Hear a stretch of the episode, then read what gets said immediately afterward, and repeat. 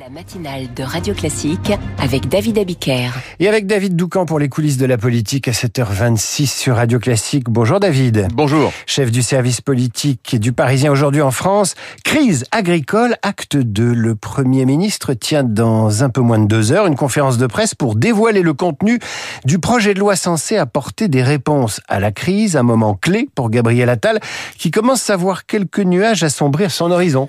Oui, cette crise agricole qui n'en finit pas est devenue le marqueur de son début de mandat. Euh, attention, en politique, les premières impressions s'installent pour longtemps. Donc, euh, Gabriel Attal n'a pas le choix. Il va devoir sortir par le haut s'il ne veut pas que le cadeau que lui a fait le président en le nommant ne finisse en fait par lui brûler les ailes. Car ce Premier ministre est entouré de grands fauves qui l'observent et le jauge. Je cite l'un d'eux. Gabriel gouverne en creux c'est-à-dire qu'il ne cherche pas à prétendre avoir le pouvoir qu'il n'a pas.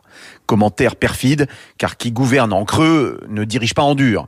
Euh, Gérald Darmanin, Bruno Le Maire, Rachida Dati, Sébastien Lecornu et quelques autres, tous ont une relation directe avec Emmanuel Macron, le roi des fauves, qui en coulisses porte un regard sévère sur la gestion de la crise agricole par son euh, nouveau euh, Premier ministre. Moi, quand je vais à Whirlpool, je ne leur lâche pas tout. La phrase un peu fatale a fuité dans la presse sans être démentie. Le président est ainsi, il nomme et ensuite il attend qu'on délivre. Surtout quand à la fin c'est lui qui paye l'addition, car c'est bien Emmanuel Macron qui inaugurera le salon de l'agriculture samedi. Et si d'ici là son gouvernement n'a pas déminé correctement, c'est pour lui que seront les sifflets et les engueulades, comme il dit souvent, pas pour Attal. Ajoutez à cela euh, des élections européennes dans quatre mois qui s'annoncent très défavorables au camp Macron. Et donc oui, l'horizon euh, du plus jeune Premier ministre de la cinquième euh, commence effectivement à s'assombrir. Alors les difficultés se sont très vite imposées pour Gabriel Attal.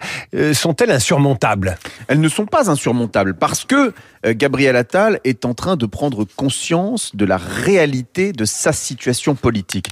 A-t-il cru euh, qu'Emmanuel Macron se comporterait avec lui différemment d'avec ses prédécesseurs interroge un habitué du palais. Pression maximale, marge de manœuvre minimale, c'est l'équation posée au-dessus de lui à l'Élysée. Autorité défiée, jalousie exacerbée, c'est celle du dessous au sein même de son gouvernement et de sa majorité. Mission impossible Peut-être, mais pas forcément, s'il limite la com à outrance qui peut parfois le pousser à commettre des erreurs, s'il privilégie l'action et traite les vrais sujets qui inquiètent les Français, liste l'un des principaux poids lourds de son gouvernement, s'il continue de nous laisser l'oxygène nécessaire pour faire de nous des alliés et pas des adversaires, alors Matignon pourra être un tremplin et pas un tombeau Fin de citation. On parle beaucoup de la pêche aujourd'hui et vous avez fait les coulisses d'un panier de crabes, mon cher David Doucan. Prochain rendez-vous avec la politique à 8h10 avec l'édito politique de Jim Jarassé. Merci David, à demain. Tout de suite...